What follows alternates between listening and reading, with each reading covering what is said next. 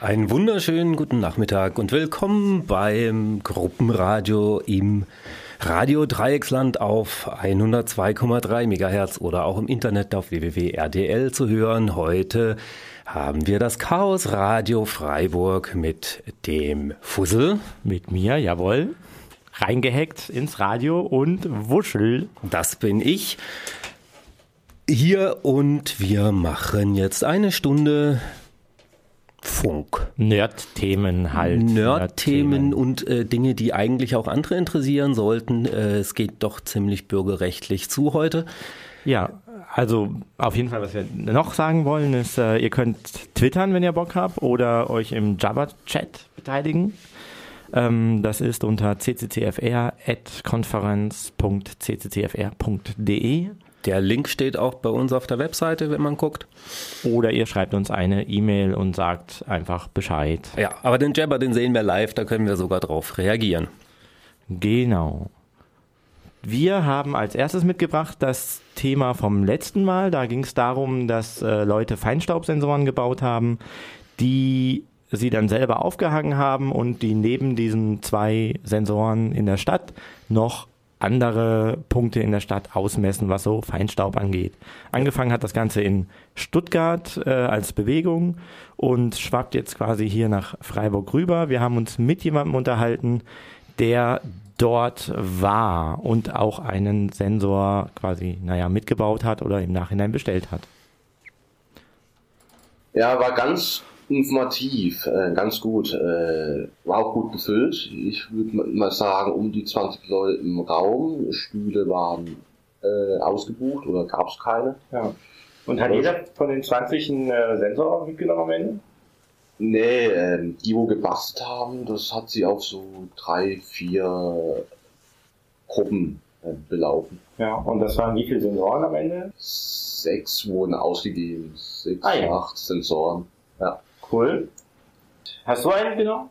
Ah, ne, ich, ich, ich von Bestellen habe ich, äh, habe ich leider spät bekommen, aber ich habe mir dann einen Tag später mir einen bestellt zum selber basteln. Das heißt, Aber- du wirst in den kommenden Wochen irgendwann dich hinsetzen und das Ding zusammenstecken. Genau, und viel Fachwissen muss man da nicht aufbringen. Es sind die, äh, das Gerät besteht aus drei Komponenten, ein Temperatursensor, äh, den ESP, das ist so ein Mikrocontroller, der eine Verbindung aufbaut. Das ist eigentlich sozusagen der WLAN-Chip, wenn man so will.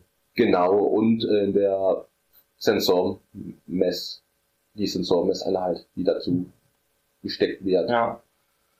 Das alles wird über Steckverbindungen, Also einfach Verbunden. nur zusammengesteckt, genau. so Lego-mäßig. Okay, was kostet sowas? Äh, der Sensor alleine um die 21 Euro, der ESP maximal 3, 4 Euro, Temperatur sind äh, 2 Euro und die Kerne sind. Also mit 30 Euro kriegt man eigentlich einen fertigen, funktionierenden Bausatz hin. Genau, Dann braucht man irgendwie nur noch Strom in so USB oder was, was will das gemacht? genau, der Sensor braucht 5 Volt, al- also jedes USB-Netzteil, Ladegerät vom Handy ist da Ja. ausreichend. Wo willst du deinen Sensor aufhängen? Wenn du ihn hast, dann? Bei mir außen an der Fassade, halt äh, am, an, äh, unterm Pfeifenkuhle bei mir auch am Dach. Ah, der geht dann über Freifunk ins, äh, versorgt er sozusagen das Internet mit deinen Feinstaubdaten. Genau, das, das Ja. ist passend gut. Und das ist äh, in dem Fall nicht mal in Freiburg, oder? Nein, nicht in Freiburg, ich bin da auf dem Land, äh, Heidersheim. Da Heidersheim. bin ich auch gespannt, wie da die Werte so ausgewertet kommen. Ja.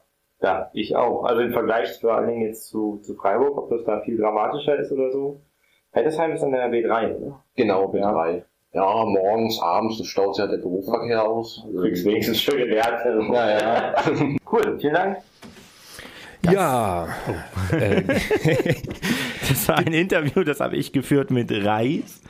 Und ähm, der hat das jetzt an seinen Freifunk-Router, wird er das dann dranhängen und dann wird er das alles messen. Was man dazu noch sagen kann, ist, es gibt eine Karte zum Beispiel unter freiburg.maps.luftdaten.info. Die ist mittlerweile ordentlich für Freiburg auch gefüllt. Da kann man nachgucken, wo es besonders dreckig zugeht in Freiburg. Und man kann seinen eigenen Sensor basteln und dranhängen und dafür sorgen, dass die Daten da auftauchen. Einen nächsten Termin wird es geben mit äh, einem Vortrag sogar von einem äh, Menschen von der äh, Uniklinik, der sich mit sowas gut auskennt und hinterher wird wieder gebastelt am 5.5. Äh, nähere Informationen findet man auf der Webseite von ähm, wahrscheinlich von sbamüller.de. Ja, von der, der macht das, der macht das hier in Freiburg ähm, recht gut. Das ist super. Genau. So viel zur letzten Sendung. Oder zu Feinstaubsensoren. Ja. Haben wir sonst noch was zur letzten Sendung? Nee, ne? Naja, da war was mit der Fibonacci-Folge, ich weiß nicht. Ist, das ist völlig egal. Kommen wir zu den Nachrichten. ähm, ein Thema, was äh, uns immer mal wieder beschäftigt und äh, was auch nicht so schnell sterben wird, wenn unsere Politik weiter so macht wie bisher, ist die Vorratsdatenspeicherung. Die ist vor Jahren mal eingeführt worden. Das ist wirklich schon eine Weile her. Äh, Dann gab es eine Klage vor der, vom Verfassungsgericht. Da waren wir beide sogar beteiligt. Eine, Ja. als, äh, was waren es, 8600 Leute, 6800 Leute, irgendwie so, die da mitgeklagt haben, ähm, Und Recht bekommen haben. Recht bekommen haben. Das Verfassungsgericht hat das Ding gekillt. Genau. Ähm, Daher kommt auch dieser Mythos, dass das Verfassungsgericht muss alles nochmal kontrollieren. Das kommt dank solch erfolgreicher Klagen. Genau. Ähm, die Politik wollte das dann wieder einführen, hat sich aber etwas Zeit gelassen. Äh, Im Zuge des, man redet gerade drüber, wie man es wieder einführt, hat das EUGH, also das Europäische, der Europäische Gerichtshof, äh, beschlossen, dass das sowieso auch nicht mit europäischem Recht vereinbar ist und dass man so eine äh, anlasslose Vorratsdatenspeicherung nicht machen darf. Das war unseren Politikern egal. Man hat das wieder eingeführt und ab 1. Juli wird gespeichert. Ich habe ja die Vermutung, dass sie gehofft haben, dass der EuGH da ein bisschen nicht so drüber rüber herzieht halt.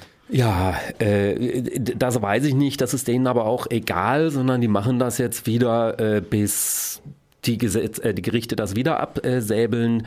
Es gibt äh, entsprechende Klagen, die beim äh, Verfassungsgericht äh, liegen. Bundesverfassungsgericht, äh, diesmal wieder mit so einer Massenklage, diesmal sind es aber irgendwie 20 oder 30.000 Leute, die dabei sind. Äh, wir auch wieder, ne? Wir sind auf jeden Fall auch wieder dabei, logisch. Also Staat verklagen ist immer super. super. Genau, also das ist, ist eine. Sache, eine Sache, die kommt äh, und äh, die äh, eine kritische Sache ist. Äh, könnt ihr euch drüber informieren, schaut es euch an, vielleicht könnt ihr ja noch mitmachen. Also in Zukunft wird das halt auch spannend, weil es kann auch nicht äh, so weitergehen, wie es jetzt geht. Ne? Also die Regierung macht Populismus und äh, oder macht sehr populistisch immer irgendwelche Gesetze, von denen sie dann mehr oder weniger überzeugt sind und lässt sie im Nachhinein erst auf ihre Rechtmäßigkeit äh, vor dem Verfassungsgericht prüfen. Ja, also das wir haben, wir haben eigentlich nicht so Ja, vorgesehen. wir haben hier unsere Verfassungsfeinde im Amt sitzen. Gut, nächste Nachricht. Verfassungsfeinde im Amt sitzen. Ja. Äh, die nächste Nachricht ist eine halb schöne Nachricht eigentlich. Ähm, der Trend geht hin zu weniger stillen SMS. Stille SMS, stille SMS sind so die Dinger, die werden an eure Handys gesendet, dann ähm, können Leute, die das tun, was in der Regel Polizei, Verfassungsschutz, Staatsschutz etwas in der Größenordnung ist, ähm, Standortdaten bekommen, in welcher Zelle euer Handy quasi eingeloggt ist. ja, und das Ganze heißt still, weil ihr es nicht bemerkt, das wird nicht angezeigt. Genau, es gibt keine Anzeige und irgendwas. Kann man sich so vorstellen, ähm, der Provider von euch, der tut so, als ob er euch eine SMS senden wollen würde, tut das aber am Ende nicht. Und euer Handy sagt, ja, bitte, ich höre, Ja. gib mir die SMS und dann passiert nichts mehr. Deswegen gibt's auch so ähm, für manche Handys Programme, die sowas äh, erkennen können. Aber das ist, äh, ja, bei den meisten wird das nicht gehen. Ja. Wen das interessiert, das Programm heißt Snoop Stitch. Funktioniert vor allen Dingen mit Samsung-Handys. Ähm, auf jeden Fall, der Trend geht aber dahin, weniger stille SMS zu haben. So, das ist erstmal sehr schön. Ähm, allerdings äh, im gleichen Atemzug äh, kann man lesen oder im gleichen äh, Papier steht drin, dass die Funkzellenabfragen, also quasi die Pauschalverdächtigen von allen, wo sie gerade spannend finden, enorm zugenommen haben. Das heißt, ähm, ich schaue mir nicht mehr 1, 2, 3, 4, 5, 6, 7, 8 äh, Leute an, die die ich vielleicht spannend finde so und, und gucke, wo die sind regelmäßig, sondern ich sage einfach, hier war gerade Großdemonstration in Dresden oder hier war irgendwas. Ich möchte gerne wissen, welche Handys waren alle in dieser Funkzelle. Und das nimmt gerade rapide zu. Also ähm, es ist eher so, dass es mieser wird. Sie brauchen die stille SMS nicht, weil sie die Daten in den Funkzellen drin haben. Genau, und dann holen sie sich die, also ne, dann machen sie halt große Datenbanken und sagen, die und die und die, die waren da. Das Ding ist, dass die ähm, nicht, ähm, also man wird am Ende nicht darüber informiert. So, Techniken oder Ideen dafür gibt es ein paar. Also man könnte zum Beispiel sagen, okay, grundsätzlich finde ich das gar nicht so schlimm, dass die Polizei sowas machen kann. Aber am Ende sollte jeder darüber informiert werden. Also quasi eine Woche später sollte jeder, der davon betroffen ist, eine Nachricht bekommen, hey, hier übrigens, du wurdest äh, gefunkt, Zellen abfragt. Und ähm, ja, und zwar Papier, Papierbrief, der Porto kostet. Das wäre so eine Sache, die dann äh, zwar Steuergelder kostet, aber das Ganze dann vielleicht etwas abgestempelt eindämmt. von dem Oberkommissar genau. persönlich. Genau. dass das auch schön viel Arbeit macht. Ja. Nee, also ähm, das ist ein ganz großes Problem, das ist auch ein Datenschutzproblem, ähm, dass man von Maßnahmen der Polizei betroffen ist, die man nicht mitbekommt, wo man nicht darüber informiert wird. Man kann theoretisch immer nachfragen bei der Polizei im Nachlauf, ey, habt ihr da eins gemacht und war ich dabei? Ähm, aber das ist irgendwie auch alles absurd. Also wie das am Ende geklärt wird, das wird dann auch noch ähm, spannend werden. Ganz kurz noch ein weiteres Gesetz mit einem ganz tollen Namen, das gerade in der Mache ist. Die erste Anhörung war irgendwie am Donnerstag kurz vor Mitternacht. Äh, man kann sich denken, wie gut die Leute da aufgepasst haben. Das sogenannte Videoüberwachungsverbesserungsgesetz. Ähm, Im Wesentlichen geht es darum, dass äh, die Hürden, äh, Videoüberwachungskameras aufzustellen, äh, erniedrigt werden und äh, letztendlich die Rechte der äh, damit Überwachten weiter beschnitten. Der Name ist einfach schon echt geil. Ne? Also Videoüberwachungsverbesserungsgesetz. Scheiße, schöner und in bunt oder so, ich weiß nicht. Ja.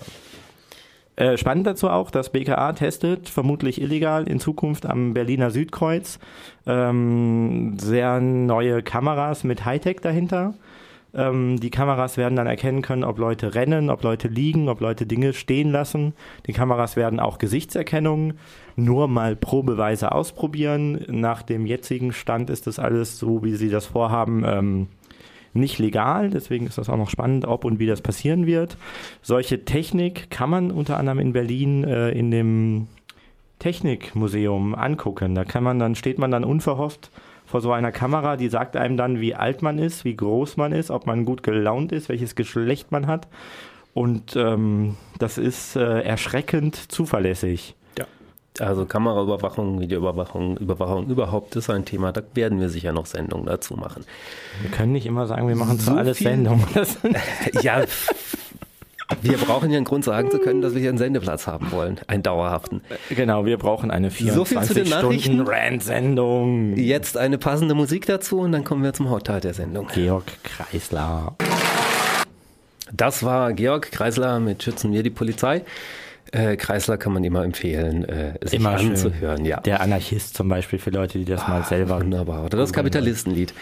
Wie auch immer, wir kommen zum äh, Hauptthema. Wir haben uns gestern Abend äh, zusammen mit Cypex hingesetzt und ein äh, recht langes äh, Gespräch gehabt äh, zur Krankenkarte, der neuen elektronischen Krankenkassenkarte, die wir so haben. Äh, ich habe das Gespräch ein ganzes Stück zusammengeschnitten. Wir werden äh, das volle Gespräch irgendwann noch auf der Webseite zu dieser äh, Sendung, zum Eintrag dieser Sendung mit dazu packen.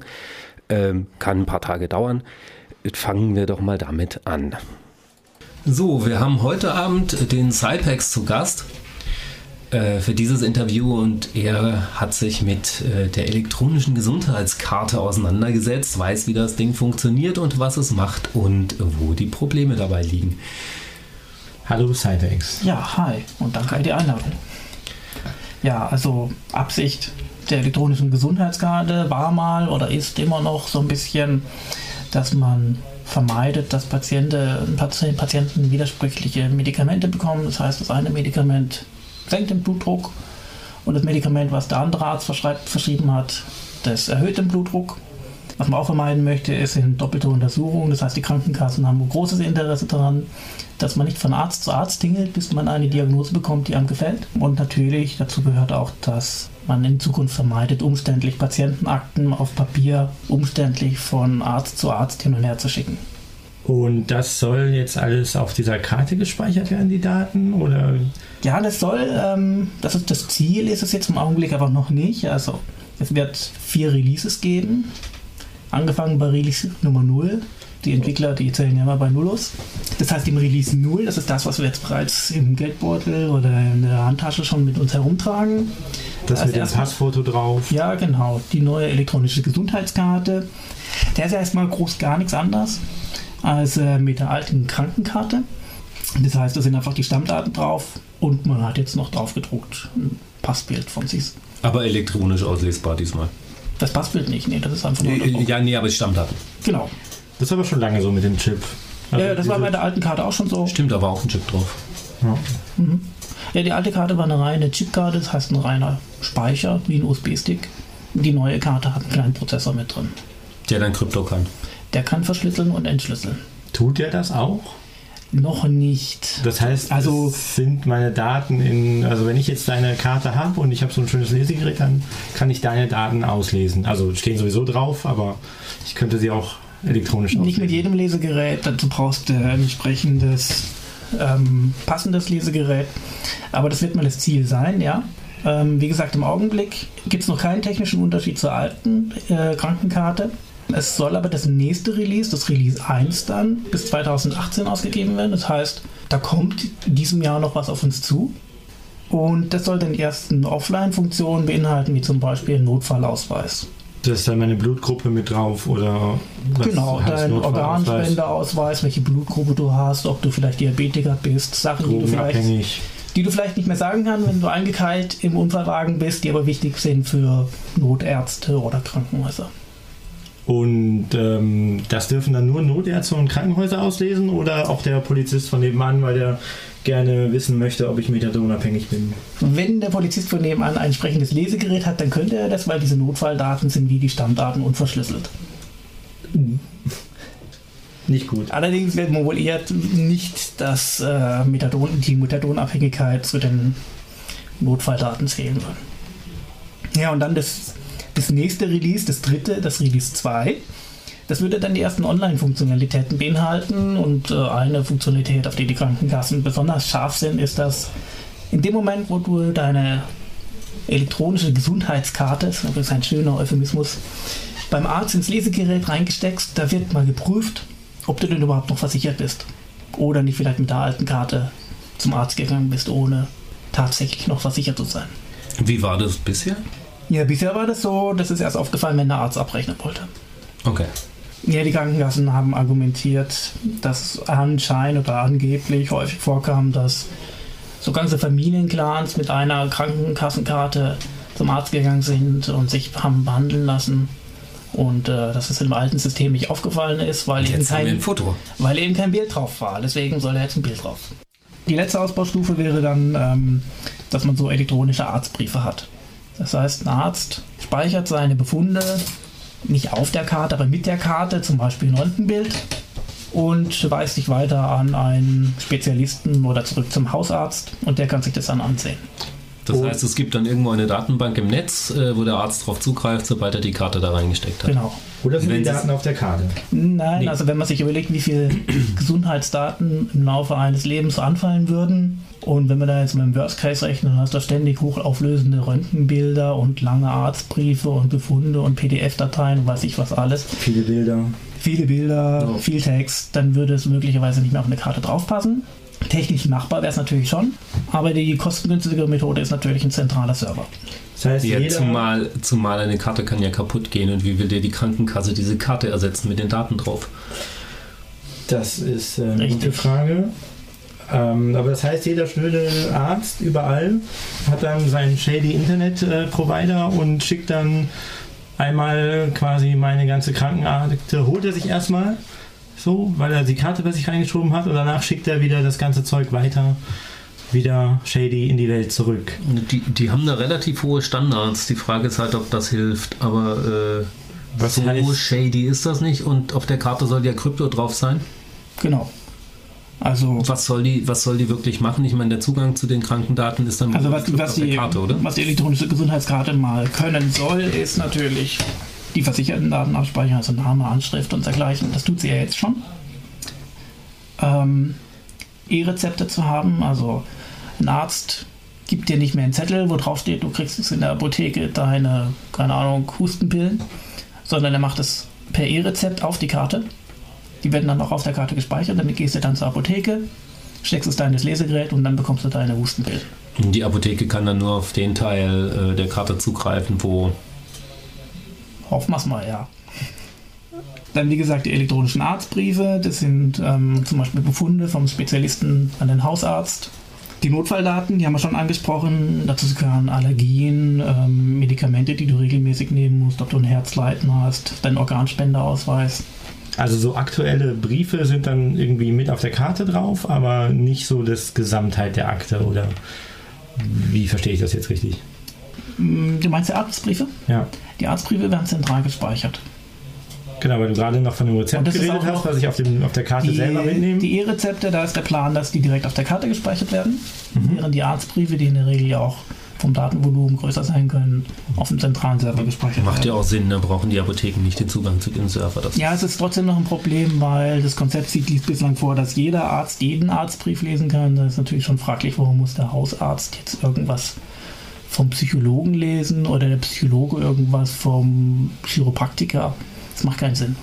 Ja, bisher haben mich die Leute immer gefragt, ob sie Arztbriefe sehen dürfen. Also das lag immer in meiner Hand, äh, wer welchen Brief zu sehen So wird es auch weiterhin sein. Du musst jedes Mal deine Leseberechtigung quasi freigeben. Aber ist Moment, ich muss dann beim Arzt eine PIN eingeben, dass er auf die Briefe zugreifen kann? So wird es sein, ja. Okay. für, Wenn je, ich die für jeden Brief oder? Ja, das, es gibt verschiedene Szenarien. Also entweder für jeden Brief oder du gibst eine Freigabe für jetzt diesen, diesen Tag oder diese Behandlung beim Arzt, eine Pauschale. Und das ist jetzt quasi noch nicht äh, vollends entschieden, oder? Ja, viele Dinge sind noch in Diskussion. Ja, vor allen Dingen, was, was für ein User-Interface willst du da bauen? Ich frage mich auch, wie das ist. Also Das wenn mir jemand sagt, soll. hier lad dir mal Also wir kommen, wir kommen gleich noch auf die, auf die, auf die äh, Probleme, gerade wenn man hier, ähm, sich die 90-jährige Oma vorstellt, die fünfmal beim Arzt ihre, ihre PIN eingeben soll. Und dann wird die Karte gesperrt. Gut, also was hatten wir? Wir hatten die Notfalldaten zuletzt. Dann ähm, so eine Medikamentenhistorie, das heißt alle derzeitigen oder früher mal verschriebene Medikamente. Das ist, hat den Sinn, um äh, die besagten Wechselwirkungen auszuschließen. Dann wird es eine elektronische Patientenakte geben, das heißt alle Untersuchungsergebnisse, Diagnosen, Impfungen von Geburt an. Das geht natürlich nur mit einer zentralen Datenbank, so ist die Umsetzung vorgesehen, für sämtliche Gesundheitsdaten aller Kassenpatienten. Diese Daten werden verschlüsselt gespeichert. Ohne Zugriff auf diese, Daten, auf diese Daten hast du nur mit deiner elektronischen Gesundheitskarte plus eine PIN, die dazugehört. Äh, und Außerdem werden gespeichert natürlich alle Zugriffe auf die Karte und was es noch geben soll, das kennt ihr aber schon, was schon implementiert ist, ist das Foto des Patienten. Das sind so die. da, darf ich da gerade Features. kurz einhaken? Das geht nur mit meiner Karte und meiner PIN. Richtig, Was ist, wenn meine Karte kaputt geht? dann hast du ein Problem. Ist denn deine erklär ich dir gleich. Gesundheitsakte weg? Erkläre ich, erklär ich gleich, was da dann die Probleme sind. Vielleicht bleiben wir mal erstmal noch bei der, bei der technischen Beschreibung. Ja. Also, das sind ziemlich viele Daten, die ich jetzt genannt habe. Die werden nicht alle auf der Karte gespeichert, wie gesagt, weil der Speicher auf der Karte viel zu klein ist. Nur die Stammdaten, Notfallausweise, Zugriffsprotokoll werden auf der Karte gespeichert und möglicherweise auch diese E-Rezepte, mit der man dann zur Apotheke geht. Der Rest auf zentralen Servern und das als Transportmittel dient das Internet. Da gibt es eine sogenannte Telematik-Infrastruktur, das heißt, du hast äh, eine Verbindung vom Lesegerät beim Arzt zum Server und zurück. Die nutzt das Internet und ähm, basiert, wie gesagt, auf dem, ja, basiert auf dem, auf dem Internet Mit entsprechender Verschlüsselung. mit entsprechender Verschlüsselung. Also, technisch sieht der typische Ablauf mit der elektronischen Gesundheitskarte beim Arzt in, in Zukunft dann so aus. Der Arzt behandelt dich und erstellt ein Dokument, zum Beispiel ein Röntgenbild. Dieses Dokument soll verschlüsselt werden, weil wir wollen ja keine Röntgenbilder unverschlüsselt übers Internet senden. Es könnte genauso gut ein Befund eines Psychologen sein, das wollen wir auch nicht unverschlüsselt übers Internet senden. Die Karte könnte jetzt dieses Röntgenbild prinzipiell verschlüsseln, weil die Karte ein kleiner Verschlüsselungscomputer ist.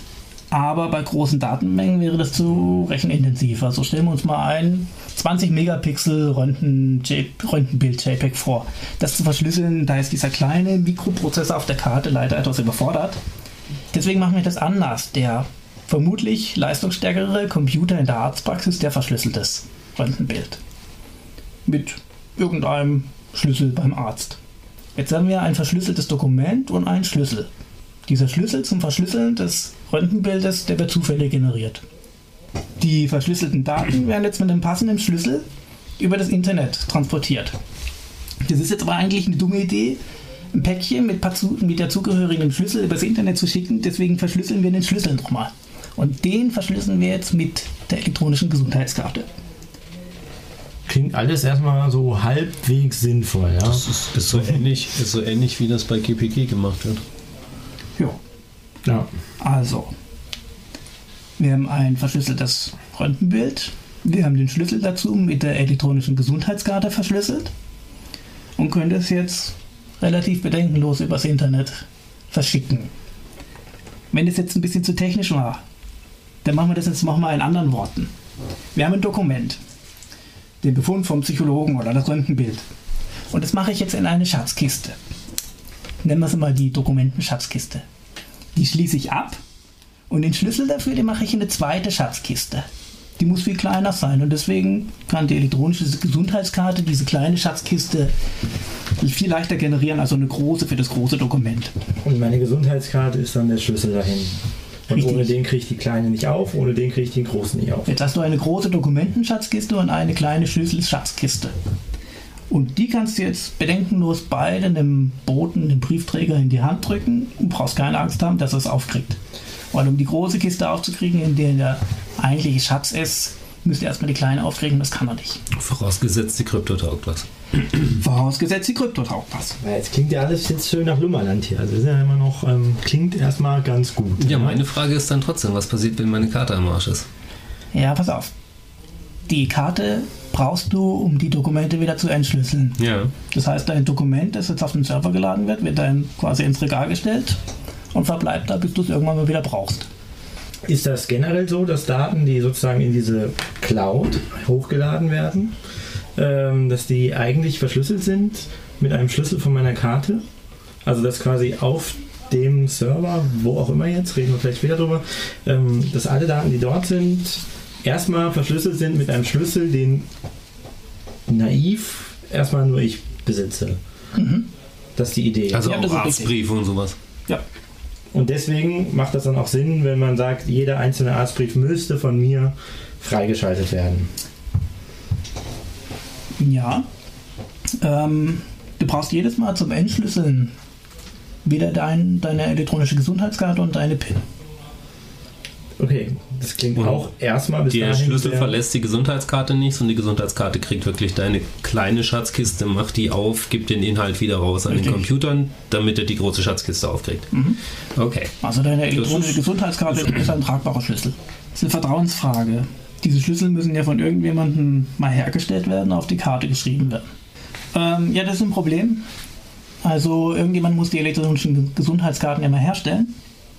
Dazu gehört auch die, das Herstellen dieser Schlüssel auf den elektronischen Gesundheitskarten. Und wenn dieser jemand äh, schlechte Schlüssel verwendet oder Schlüssel, für die es einen Masterschlüssel gibt, dann ist das ganze Thema Verschlüsselung für die Katz. Oder die Schlüssel einfach alle mal noch speichert. Ganz trivial. Genau, das ist auch eine Möglichkeit. Ja gut, ich meine, das ist das ist wirklich die Frage, was passiert, wenn eine Karte am Arsch ist. Die Dinge haben keine äh, endliche Lebens, äh, unendliche Lebensdauer. Äh, Also es guck gibt dir an, zum Beispiel für den, für den Personalausweis, den du hast, der ist zwar irgendwie, was mittlerweile zehn Jahre gültig oder irgend so ein Mist.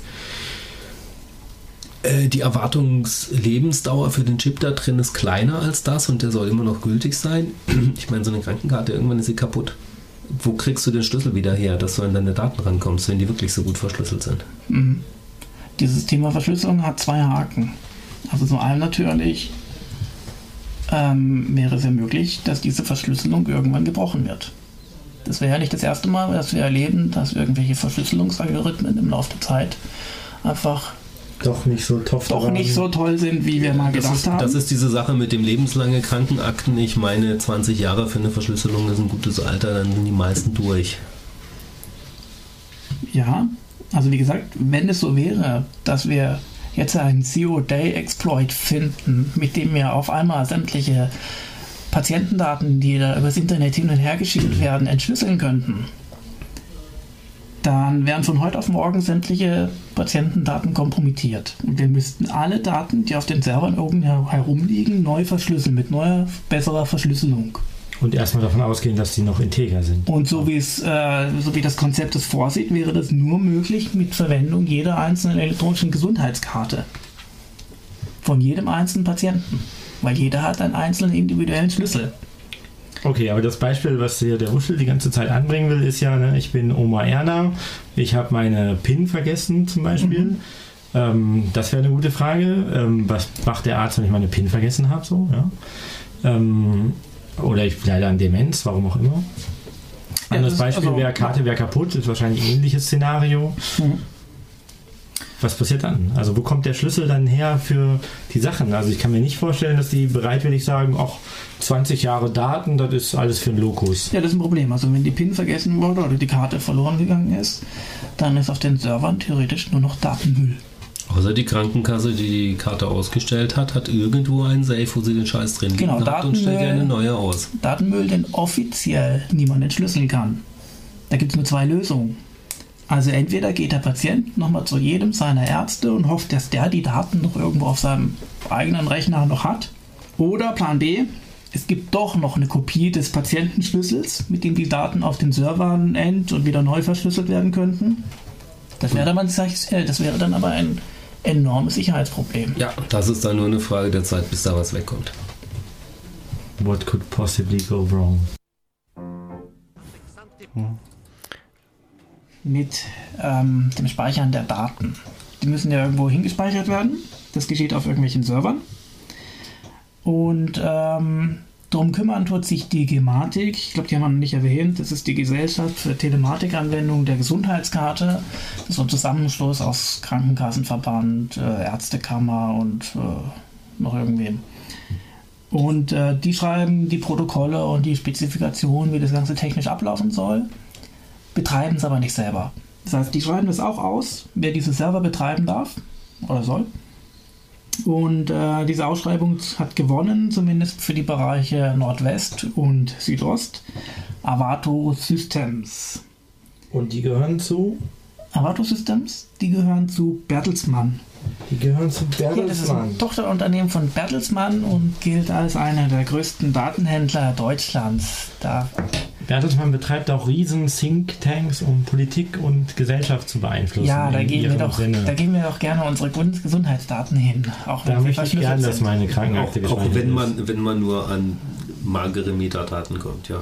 Aber in irgendeiner Form müssen Sie ja die Ärzte validieren, zum Beispiel, dass Sie da Daten erstens abrufen und zweitens auch hinschicken dürfen. Also zum Abrufen brauchst du einen Heilberufsausweis, das ist quasi das Gegenstück zur elektronischen Gesundheitskarte, das nicht der Patient hat, sondern der Arzt. Der hat auch so eine Art elektronische Gesundheitskarte, aber da heißt es eben Heilberufsausweis.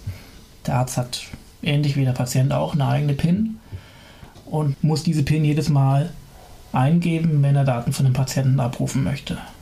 Das hat auch einen kleinen Haken. Also mit diesem Heilberufsausweis ersetzt er seine Unterschrift. Der Heilberufsausweis ist ist auch eine elektronische Plastikkarte mit dem Chip drin und so weiter.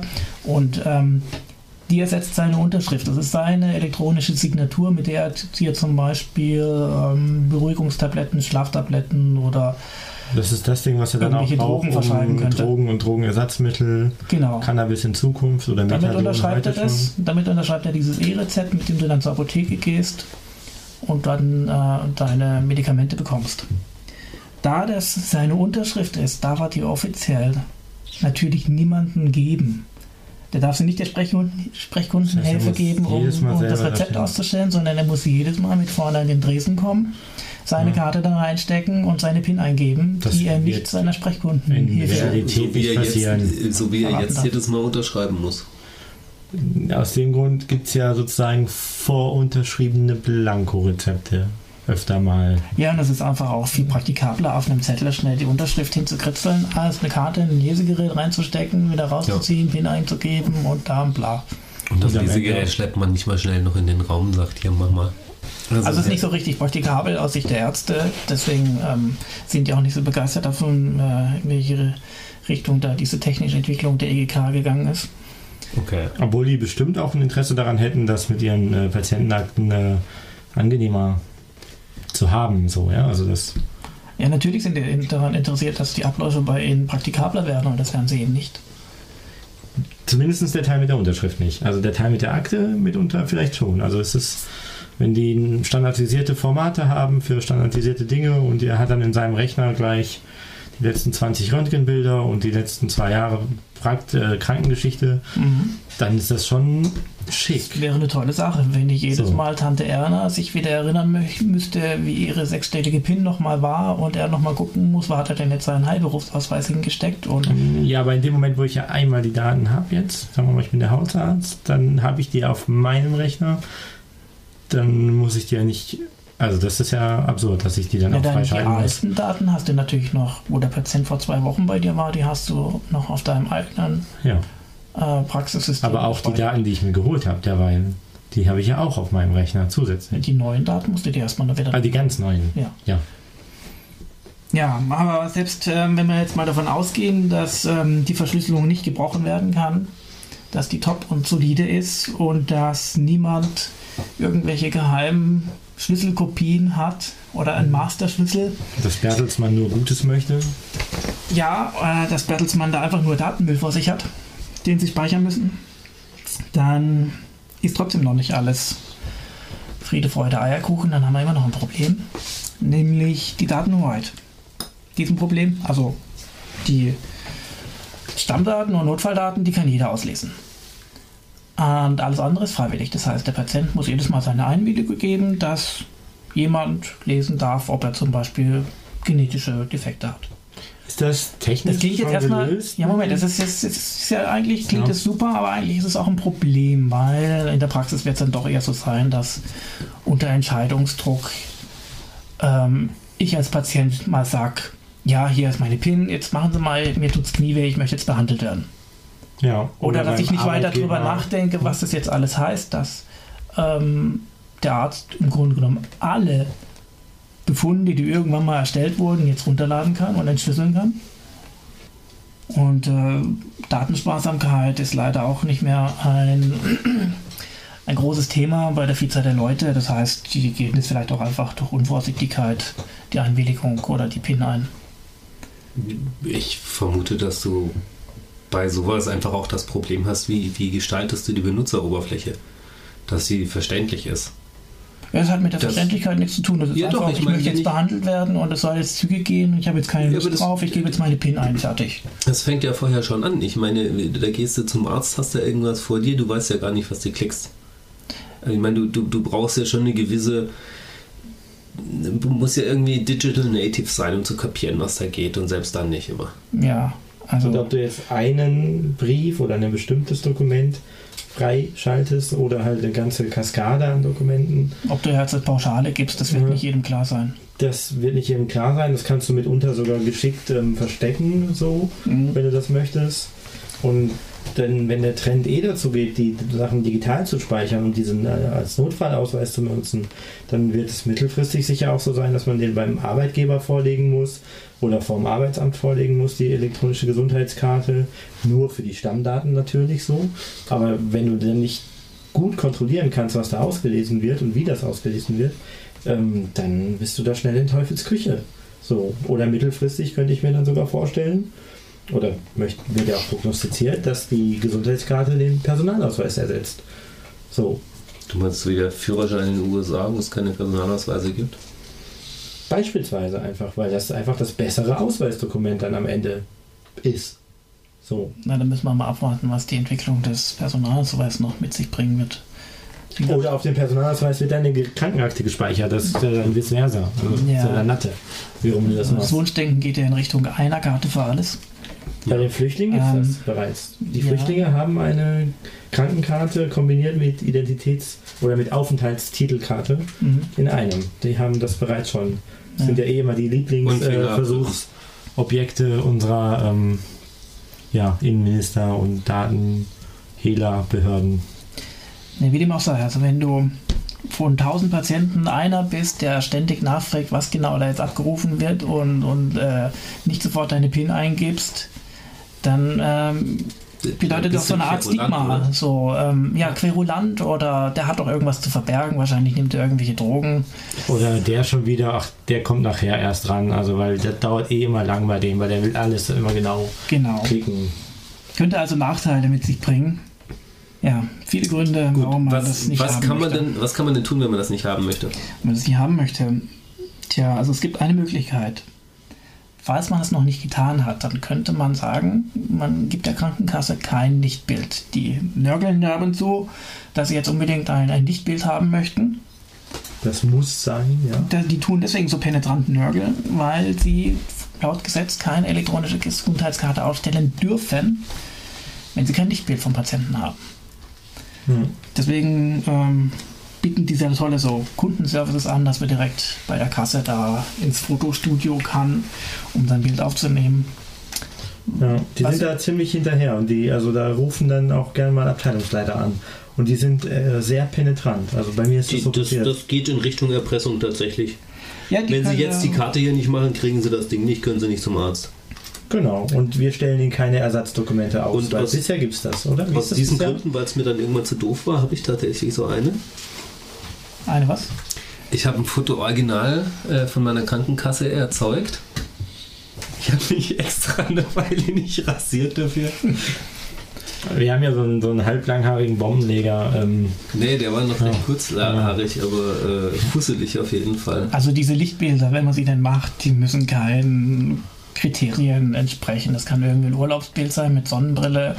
Das Aber kann hier ist eine Ablaufdatum drin. Was, was nicht stimmt, was definitiv nicht stimmt, dass es irgendwelche biometrische Merkmale haben muss.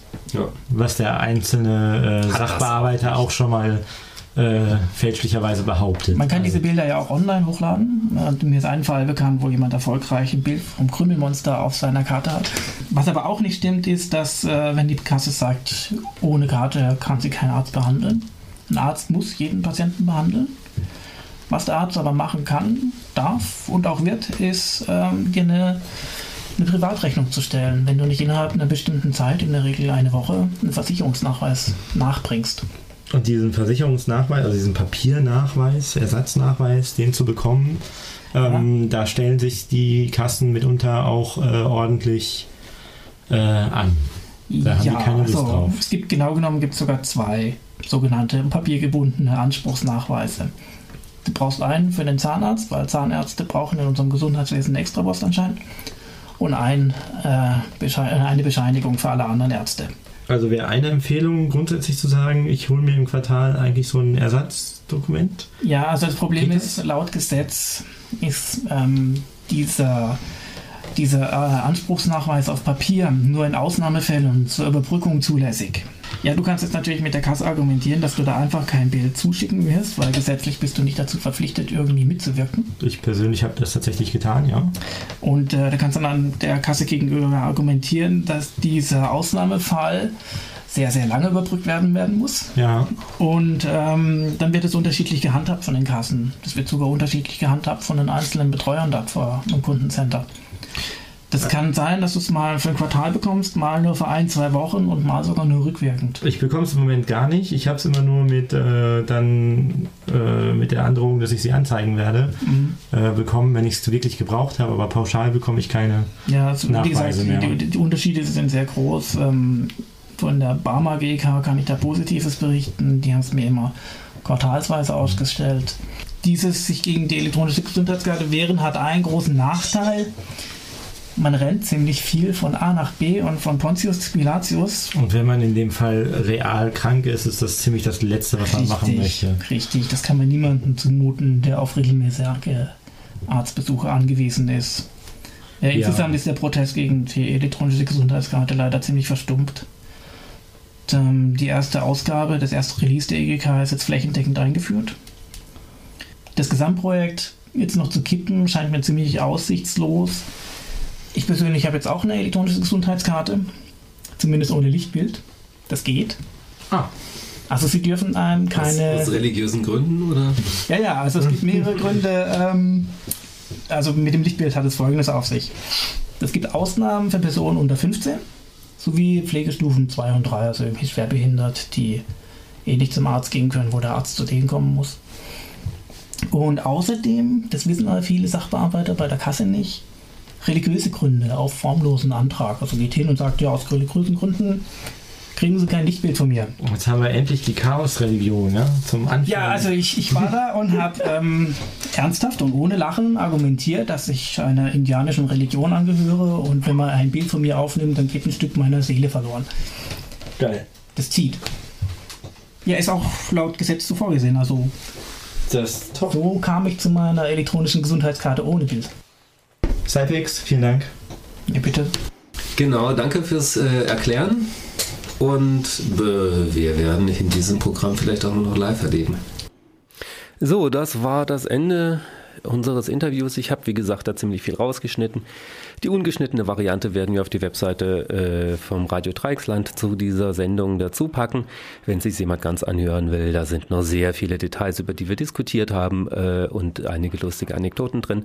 Ist Aber dann mehr in dem Stil Podcast. Ja, äh, das passt hier zeitlich nicht rein. Genau. So, wir sagen nochmal, was äh, die Woche noch passiert. Das eine ist die Party hier auf dem Strandi-Gelände gegen Freitagabend.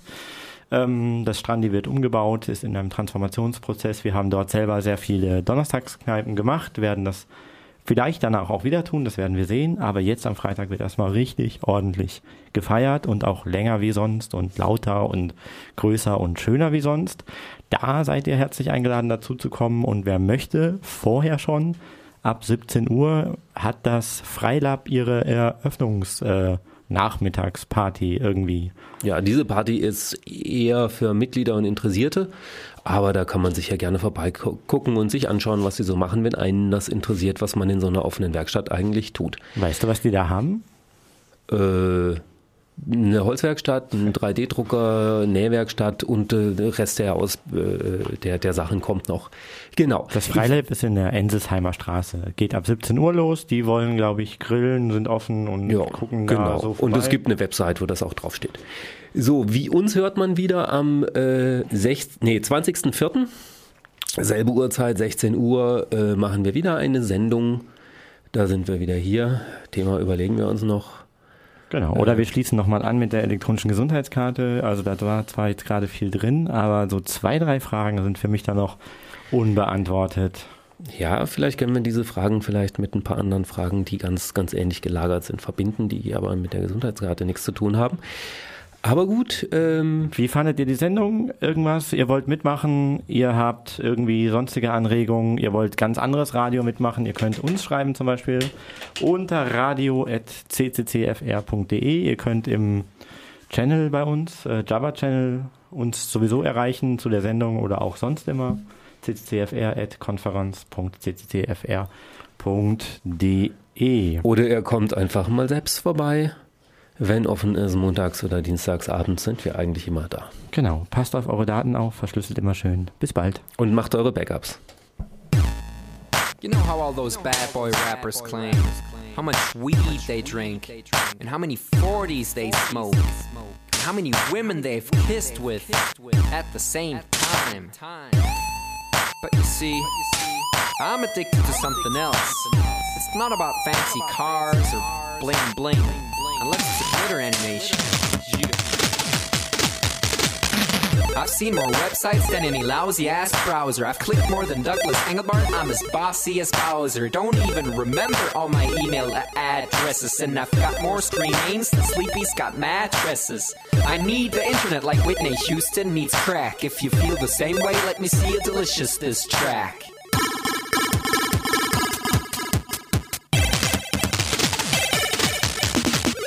Spent more time online than Tim Berners-Lee. When I go to a club, it's mostly a surf club, you see. I've paid more money than you've got pictures on Flickr. They call me the Uber YouTuber, MySpace clicker. I love amateur homepages and dirt style design. The interweb's a ghetto full of gustatory crime. Cross your fingers, make your hand look like a W and holla website.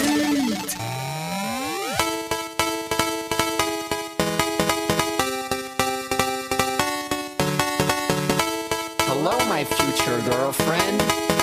This is what I sound like.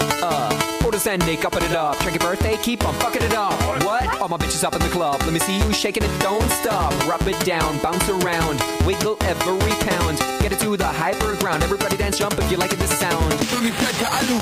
Feel the bass drop, hear the beat pop. What you gon' do? When it's time to take off, climb the rooftop, jump out of your shoe. It goes oohs, oohs, happy face balloons, unfadable pokey tunes, dance moves from shitty cartoons, pretty hot wounds, hungover afternoons. The club's full with the whole sweaty nation. That seems out of the wrong medication. Rave invasion, it's a D-Thing. Moin, Peng, Pum, Chop, Peng. 1, 2, Polizei, 3, 4, Polizei, 5, 6, 8, 6, 7, 8, 9, 10. It's an index finger party.